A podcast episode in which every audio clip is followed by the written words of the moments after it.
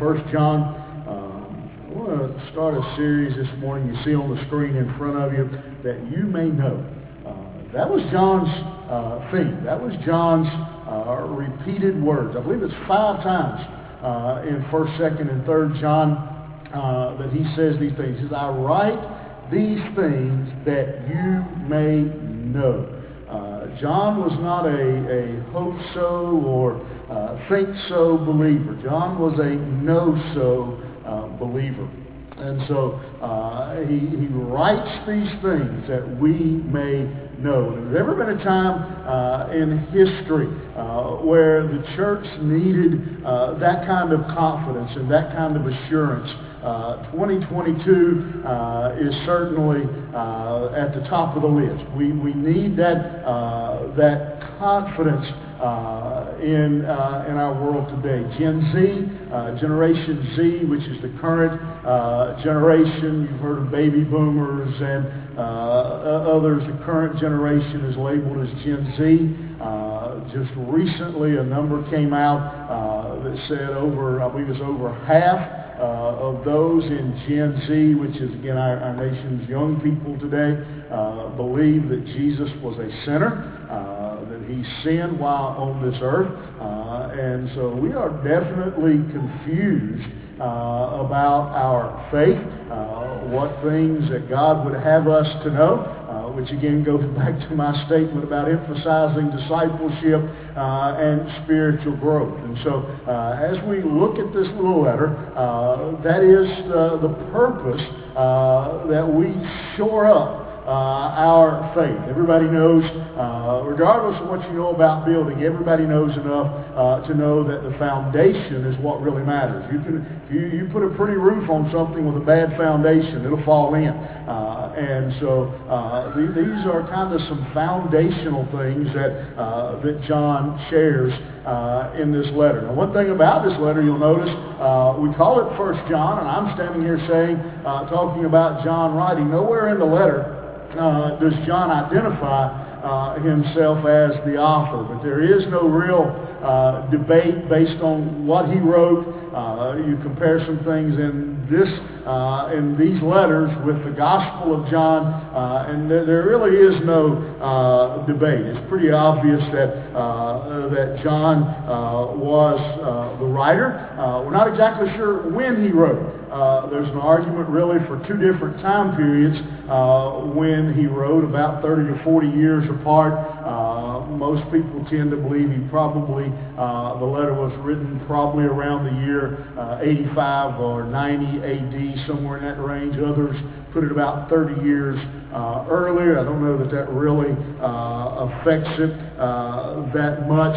Uh, one of the reasons for believing that that uh, 85 to 90 is because of what it doesn't mention. Uh, he doesn't mention uh, the Roman Emperor uh, Domitian, uh, and so he was on the throne, and, and he was a ruler in 95, and so pretty obvious he wrote before that.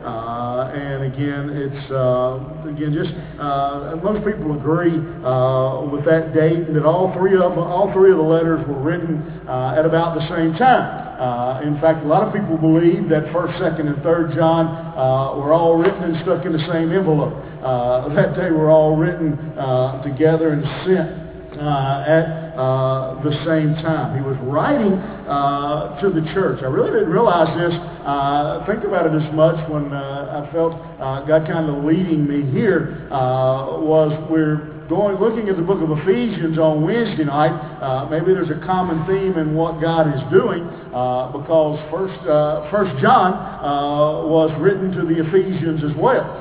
It was written to the to the church at Ephesus. Um, he doesn't give them a greeting. He doesn't give them a goodbye. He just jumps right in to his to his message so that they may know uh, so that uh, they would understand uh, what he was writing about. Um, and one of the things that was going on at that time uh, was there was a group of people, and you hear preachers, and you'll hear this in Sunday school lessons often, uh, come up, and there was a, uh, one of the real, the, the, main um, false teaching that was going on uh, was known as uh, Gnosticism. Uh, and Gnosticism basically said uh, your body is evil, uh, and so you know you got to uh, do everything you can to control your own body. Uh, the flip side of that was some some said, well, since your body's evil, don't worry about it. There's nothing you can do, and so just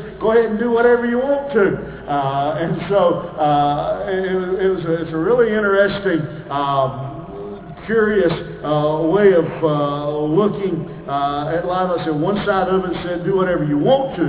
Uh, the other side believed that if you could just control uh, your body, you can control the urges and the uh, and the things that your body desired, then that meant you were spiritual. and so it's it, it's it's an odd thought, and so that was going on around them. And uh, again, John is writing uh, so that they could know. Uh, again, you had uh, this teaching, one side that said, you know, it really doesn't matter what you do because uh, your body is evil. One side that said, well, if you just control your own body, you'll be all right. Uh, and John was going to write and say, no, neither of those is correct. What matters uh, is your relationship with Jesus Christ. Uh, what matters uh, is your spiritual walk uh, and your life uh, with Him. And so he's going to jump right in. Uh, to that uh, to that fault. Uh, in, in First John as he goes in again he doesn't greet them he doesn't uh, like a lot of the epistles he just uh, gets right to the point that Jesus Christ the Son of God uh, has come to earth he has come to seek and to save that which is lost and you need to be saved. I mean John was really just straight to the the point about it. And, and again again he, he's reminding them that God uh, hasn't forgotten them, uh, that God is interested uh, in uh, in humanity, uh, that he does care uh, about man and, and wants a, again, a relationship with them. So beginning in verse 1, again, he just jumps right in to his,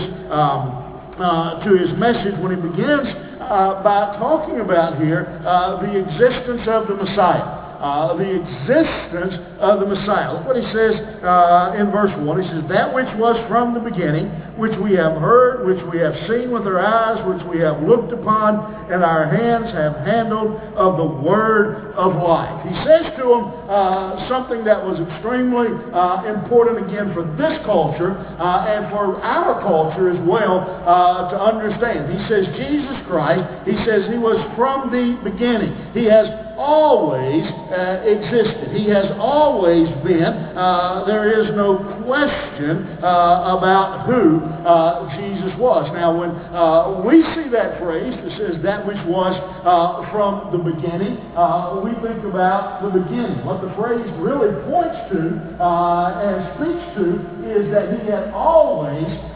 existed. He had, even before the beginning of earth, he wasn't just saying from the beginning of our time, he was saying from the beginning. He's always been. Uh, he wasn't saying from the day, from the time we started counting days. He's saying that he has always uh, existed, that he has always been. There is no question about that, that he is living, he has always been living, he is still living, he was living, he is living, he will be living, uh, and, so he is uh, lifting up uh, Jesus Christ as the eternal uh, Savior, as the uh, eternal one, that he has uh, created all things. Again, I think about what he said, the same author said in his gospel in John uh, chapter 1 in the opening verse when he said, In the beginning uh, was the Word, and the Word was with God, and the Word was God. Uh, and so that was a big issue to John. Uh, evidently, John uh, hung around with or had some friends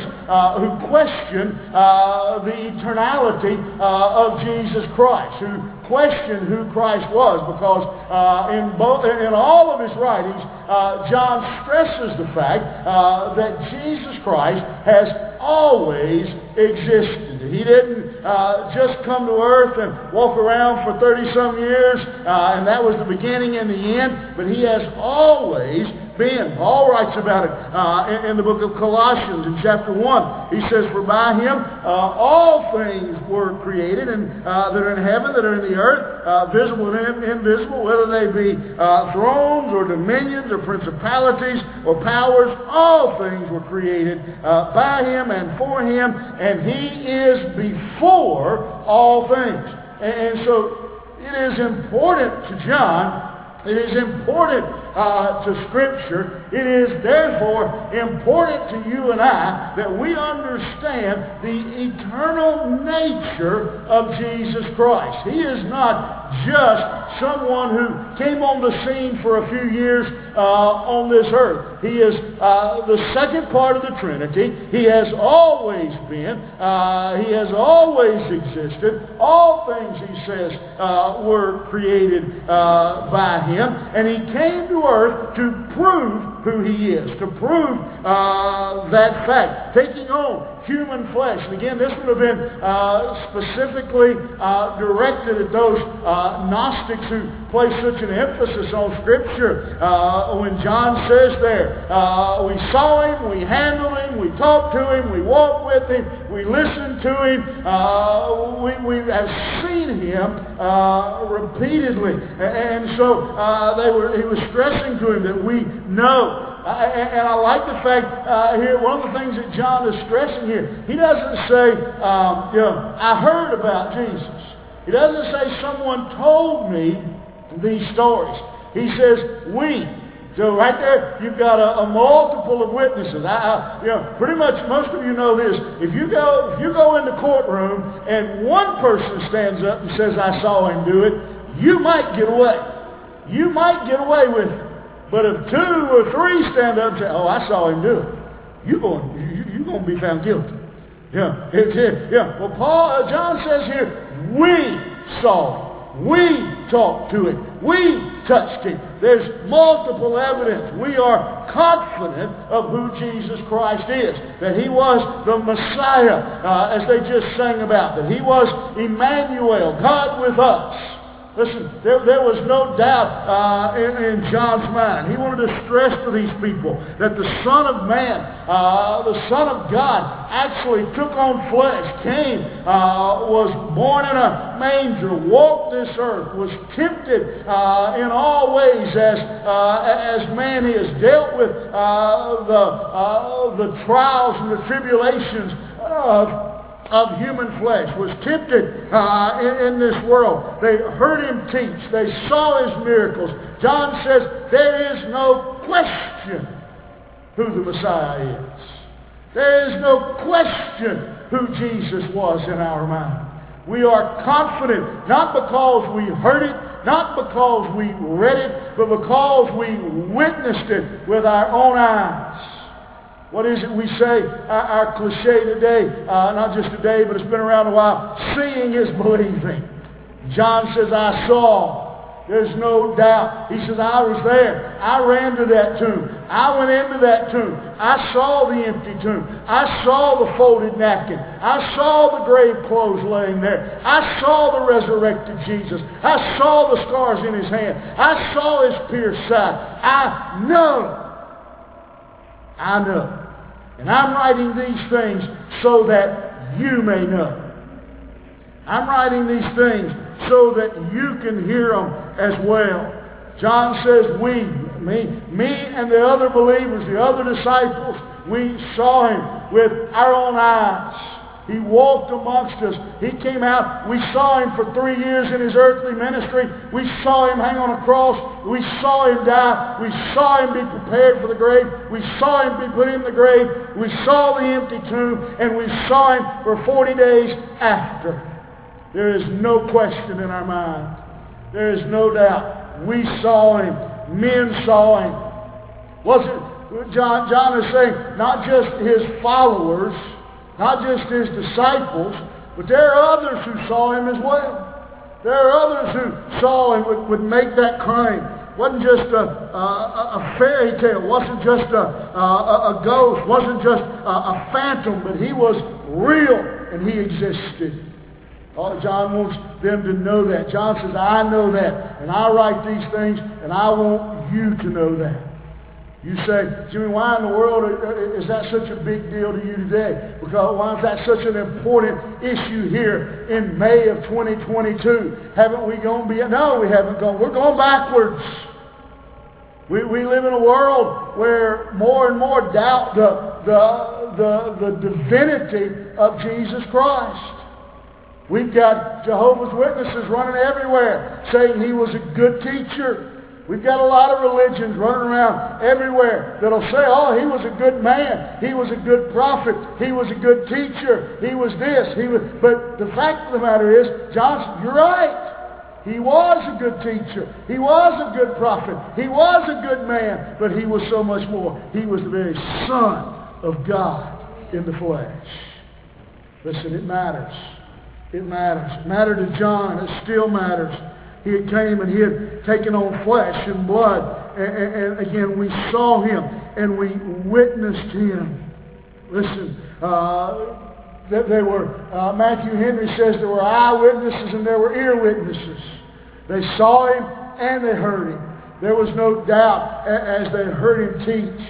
We see countless times, we, we see in Scripture where Jesus was teaching, and when they heard him teach just his words, they said, you know, think about that Roman soldier there at the bottom of the cross who, watching him die, the way he died, said, surely this is the Son of God. Surely. Even in the way he died, man recognized who he was. The existence of God. Listen, he came to earth and walked this earth. Listen, to become the very Savior of this world, to show man that they can have a relationship, to show man that they can have a relationship with God, to show him, as he says, that I am the way, the truth, and the life. The existence of the Messiah. John says, I know that, and I want to write these things so that you will know the existence of the Messiah, but not just the existence of the Messiah. If you keep going in verse 2, he says uh, in, in, that verse, the, the experience of the message. John says in verse 2, For the life was manifested, we have seen it, and bear witness, and show unto you that eternal life, which was with the Father, and was manifested in us. If you read these four verses together, if you read all four of them together, you, you, you'll notice here that it is obvious that John had a personal encounter with Jesus Christ. If this letter, for whatever reason, was named the letter to Concord, and we had, and it didn't say, as it doesn't, nowhere in this letter does it say who the author is. But if instead of being called First John and causing us to go, oh, I've heard of John. John was one of the disciples. I know about John. John, blah, blah, blah, blah. If you did, if this just said the letter to Concord and you read it, you would say when you got done, I don't know who wrote it, but he knew Jesus. I don't know, I, I don't know who the author was, but this man, this woman, whoever it is, had a personal relationship with Jesus Christ. In fact, you wouldn't even have to read the whole letter. Again, just the first four verses. You could read those.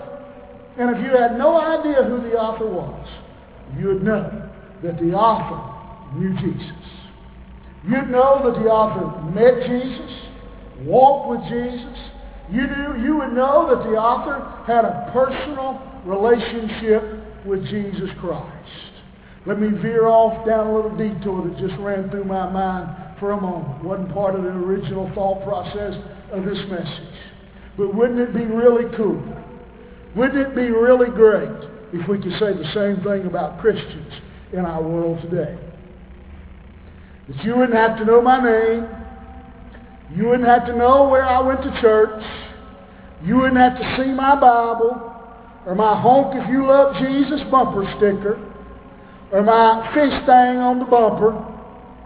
or my cross around my neck, but just by hearing me talk, just by watching me live, you'd say something special about them. If you didn't know who the author was, you'd still know the author knew Jesus. You'd still have no doubt. These first four verses make it clear that he's not passing on secondhand information. That he has personally experienced that. That in all of his senses, we saw him, we smelled him, we touched him, we know who Jesus is. There was, there, there's no doubt about John's personal experience with Jesus Christ, that he had been manifest. We bear witness, he says. You know, one of the basic tenets of our law system today, of our court system, is you cannot go into the courtroom and go on to the stand and say, well, they say, did Debbie rob the bank? And you say, well, I heard she did. They'll throw you out. You can't say, I, I heard it. You know, what, what, what Archie told me she did. You know, and the truth is Archie robbed the bank. Yeah, listen, you, you, know, you, you can't go into the courtroom and come up on the stand and say, well, I heard Sherry say that Melissa did. No, they, they'll throw you out for that. That, that, that, that, that won't fly. You got to be able to climb up on the witness stand and say, I saw her running out of the bank, toting the money with a pistol in her hand. Yeah. You got to be able to say, I saw it. John says, John wants people to know, I experienced Jesus Christ. I had a life-changing experience with Jesus Christ. That's why one of the simplest ways to share your faith one of the simplest ways to tell others about uh, salvation is to tell them a story with three parts in it. To tell them what your life was like before you met Jesus. Take about a minute and you tell them what your life was like before you met Jesus. Then all you got to do is say, the second part of that is you say, and then I met Jesus Christ. And then the third part is now this is what my life is like. When, and John has just told us that. John has said, then I met the Master. Then I met Jesus. I experienced him. We have seen and we bear witness. Listen, th- th- there is something, John says, and, and, and here's a real issue I struggle with in today's culture. John says, I saw Jesus.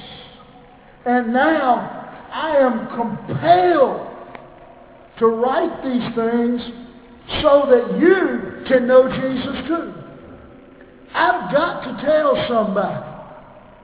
I have got to tell. So anybody in this room knows somebody you can't tell them a secret. They'll bust a gut.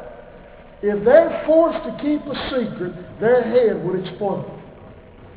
They just can't do it. They've got to tell somebody. Well, that's the way John was about Jesus. He says, I met Jesus.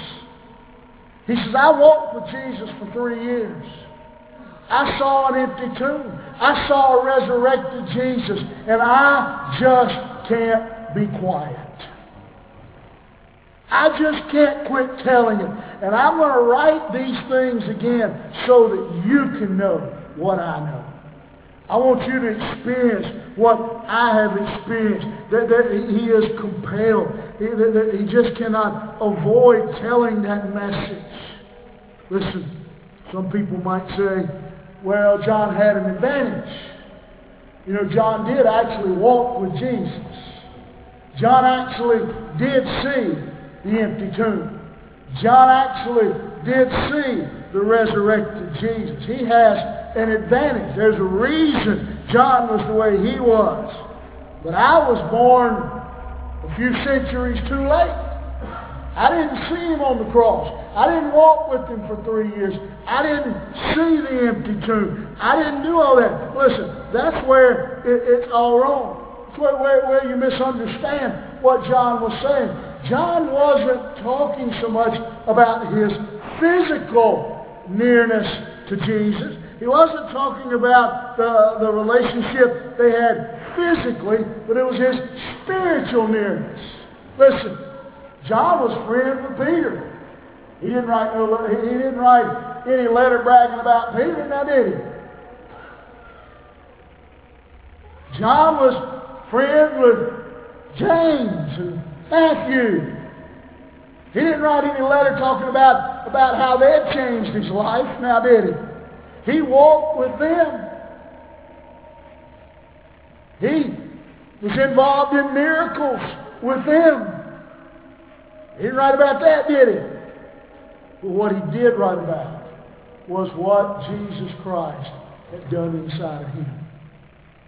John's not bragging on this. When he says, I walk with him and talk with him, he's not bragging about his physical nearness. He's talking about his spiritual nearness. God, that, that Jesus Christ had changed his heart and changed his life. And that was what his fellowship was based on. His fellowship was based with Jesus Christ wasn't based on that he knew his mom and dad. He wasn't based on that he ate dinner at his house. wasn't based on that, that you know, he, he knew his shoe size or his, you know, whatever. It was based on a spiritual change in his life. That was what John was talking about here. That was the experience that he was wanting to know. They had, he knew. Listen, John doesn't say, I have eternal life because I walked with Jesus for three years. He doesn't say I have eternal life because I was at the crucifixion. He doesn't say I have eternal life because on the cross Jesus asked me to take care of his mother. He says, I have eternal life because the Son of God transformed me internally Listen, today, you don't have eternal life because you're in a church. You don't have eternal life because of how many Bible verses you've memorized. You don't have eternal life because you've got perfect attendance in church. You don't have eternal life because you've taught a Sunday school class. You don't have eternal life because you sing in a choir or because you sing a solo or because you've given offering. If you have eternal life, you have eternal life for one simple reason, and that is because Jesus Christ has taken out your hard heart and put in a new one and given you new life. That's what John was talking about. John says, that's what I know. Oh, I know Jesus. I knew what he liked to eat. I know what he was going to order at the restaurant. But that didn't change my life. What he did in my heart. That's the experience I want you to know. That's the experience I want you to have. And then finally, John writes about the expectation of the multitude. Look what he says in verse 3. That which we have seen and heard declare we unto you. There he comes back to that again. That you also may have fellowship with us. And truly our fellowship is with the Father and with His Son Jesus Christ. And these things write we unto you, that your joy may be full. I didn't even mention when I started my title this morning, the foundation of fellowship. Listen, we can be friends, but fellowship, the foundation of fellowship, John says, that which we have seen and heard, that you may also have fellowship with us. John says, we want you to be in the family. We want you to be part of the family of God. You see this? This is the expectation then of seeing Jesus. The expectation of seeing Jesus. You know, I find it interesting that now, pushing 50 years later, people are still seeing Elvis. People are still seeing Elvis. Folks, I know Elvis Presley is dead. No doubt in my mind. Because when his daughter married Michael Jackson, he had a heart attack. If he wasn't dead, he is. Okay? You know, he's dead. He'd be 150 by now, wouldn't he? Elvis is dead. He didn't show up in your toast. He didn't show up in your coffee. Didn't show up, you know, in your cereal or anywhere else. He wasn't in Hobby Lobby looking at, you know, pictures. He did. Okay? But people, and it's kind of, some of y'all are real brokenhearted about that. I see it. You still listen to him. He's still on record. He just did. Okay? But you know how it was there for a while. Everybody was seeing Elvis. Couldn't wait to tell you they saw Elvis. Elvis showed up. Well, I'm serious. You remember, don't remember something? Showed up in their toast. I don't want nobody showing up in my toast. Don't be showing up in my food. I don't care who you are. I mean, Elvis, you know, they were seeing him everywhere. I'm like, why the world Elvis? If he was alive, why would he hang out in some of those places? You know, why in the world would he go there? What in the world does Elvis need at Home Depot? You know, but he was showing up everywhere. And people just, you know, oh, that's getting on TV. That's going everywhere. I saw Elvis. I saw Elvis. Why didn't you get him to sign something? Prove it. Get him pose for a picture.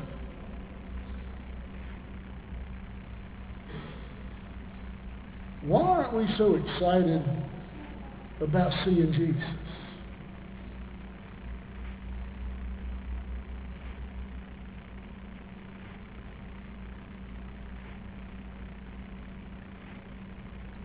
You see that all the time. It's not just Elvis. You see people all the time. You hear people telling their story. Oh, I saw so and so out, you know, so this place or that place. Yeah.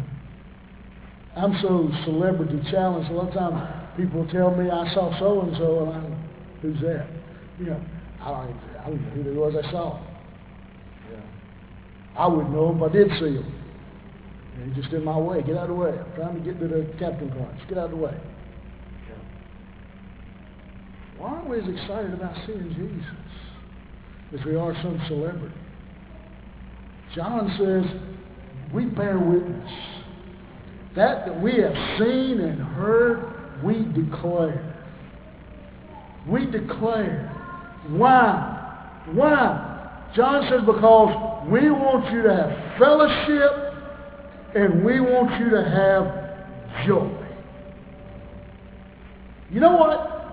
If you look at this world today, and you look at her problems, and you look at what's going on in our world, can I tell you, really, if you boil it down, two of the biggest needs of mankind today. I shared with you a while back, uh, I, have got into this thing where this company um, is paying for all kinds of television ads, internet ads, billboard ads, all kinds of promotions. And when people respond saying they need prayer uh, based on their zip code, they will send them to a local church. Well, I get the ones for Concord. And I can tell you based on random prayer requests from people I don't know from all over this region. Of the big, you, you can really boil it down to two issues. This world is hungry this world is starving for fellowship and joy. They want a friend. I can't tell you how many of those prayer requests have come in. And somewhere in that prayer request, they would say something along these lines. I don't have anybody I can talk to. I don't have anyone I can talk to. And I guess you can judge by that statement that almost every one of them, in some form or fashion, is talking about being disturbed or depressed. What our world needs, what many Christians even need, is fellowship and joy. John says that comes from one place. We're going to declare unto you, we're going to declare unto you what we have seen and heard that you may have fellowship and you may have joy. Now, you don't need to raise your hand. You don't need to volunteer. Anybody in here know somebody who needs fellowship, friendship, somebody they can count on, and joy. Process I was talking about a while ago that led me to this thought that we need to emphasize discipleship. One of the questions I heard somebody ask in all of this, that again, that I've been drugged through, was this question. Ask a church member, how many 2 a.m. friends do you have? You know what a 2 a.m. friend is? A 2 a.m. friend. One that you can call at 2 o'clock in the morning with any problem, great or small, and they'll be your, and they'll, they'll, they'll talk to you and they'll walk with you through it. That's a 2 o'clock friend. How many 2 o'clock friends you got? I bet it's a short list, isn't it? Real short list. If you got more than one or two, you count yourself blessed. 2 a.m. friends. Christians have a whole list of 2 a.m. friends? If we're really growing disciples, if we're really making followers of Jesus, shouldn't we be 2 a.m. friends? Do you think John was a 2 a.m. friend to Peter? Do you think Peter was a 2 a.m.? Well, other than they couldn't, didn't have telephones, but you get the idea. Fellowship. This world's starving for fellowship. A genuine friend. Someone they can count on through thick and thin. Jesus came that we might have fellowship with God and we might have fellowship with each other. This world is starving for fellowship. Fellowship with each other and fellowship with God. That's why so many in this world are worshiping everything under the sun. They're worshiping idols of all kinds of nature. They're worshiping all kinds of things, all kinds of religions, because man is starving for fellowship with God. That's why so many of our young people, their lives are being destroyed because they're longing for fellowship, friendship. And that's why we see so many who are tangled up in the drugs and everything else because they get caught up with the wrong friends. Starving for fellowship. Listen, starving for friendship, starving for joy. Jesus says, John says, I, I declare these things that you might have fellowship and you might have joy. Listen to what I'm about to say. I don't know. I, I didn't. This is. I, I should have wrote down where I where I heard this statement because I, I want to. I would give credit if I could, but I, am telling you, I'm telling you, I stole this line from somebody. I don't remember who. I just remember I read it somewhere.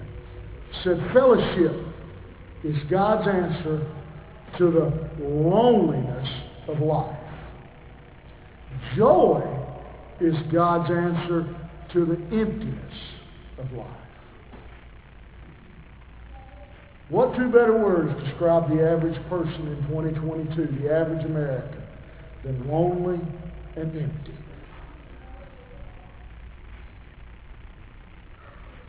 I know you can't always tell.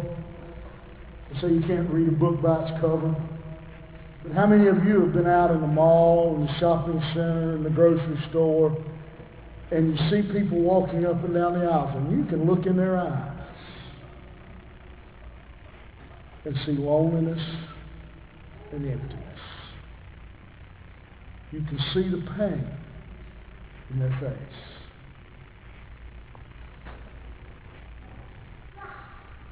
John says we declare these things so that you can know Jesus Christ, so that you can deal. You can deal with the loneliness and the emptiness. The loneliness and the emptiness. We write these things that you might know. You might know. Many of you need fellowship and joy this morning. And I ask you to bow your heads.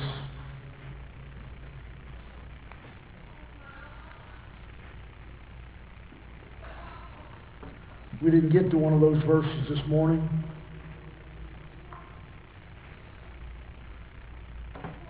But I'm telling you, five different times in these, in these three little letters, John says, I write these things that you may know. That you may know. You don't have to leave here today doubting. You don't have to leave here today wondering. You can know. You don't know Jesus Christ as your Lord and Savior, you say, Jimmy, you're talking about loneliness and emptiness. Oh, I know all about loneliness and emptiness.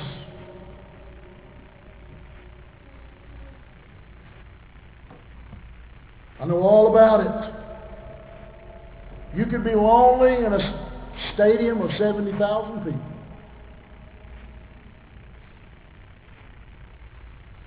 John says, I write these things. We declare Jesus to you so you can have fellowship and joy. Whatever burden, whatever you carried into this place, will you come and leave it at this altar this morning? You don't know Christ personally? John wants you to know. Don't leave here today saying, well, I hope I'm a Christian. I think I'm a Christian. I believe I'm a child of God. I believe I'm going to heaven.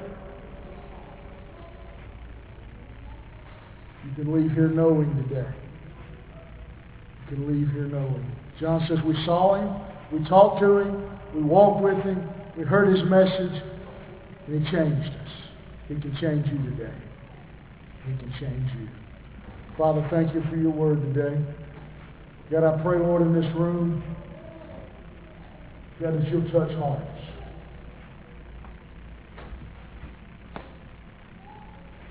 God, there are believers even in this room who need to know joy, who need to know fellowship, who are lonely and empty. God, I pray, Lord, that you stir their heart. God, that they'd see Jesus, that they'd be reminded that Jesus loves them, that he died for them. God, for the one here today, the one online listening that doesn't know Christ first, Pray that you'll touch their heart. God, they'll see the need. And they'll come to know Jesus today. You honor what you do in this place. It's in Jesus' love you now. Amen. As we stand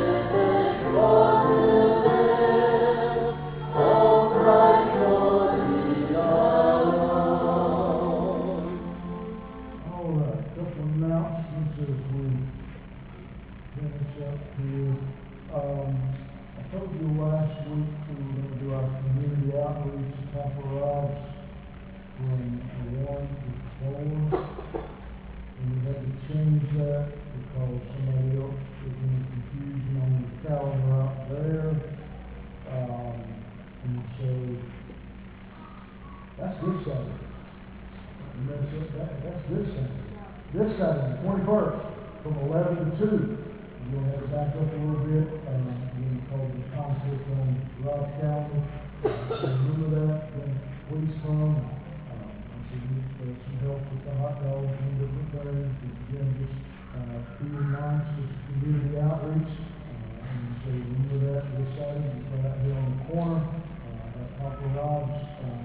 And so. And then, Sunshine Club is going to meet at five o'clock this Thursday, at Johnny's. And so, um, that. and. All right, let's bow we dismiss together. Heavenly Father, we thank you today for allowing us to be here for your word, fellowship, and we pray that they be perfectly balanced. That the witnesses we do, that we do our job, we be prepared to declare that we have seen and heard in Jesus' And we pray in Jesus' name.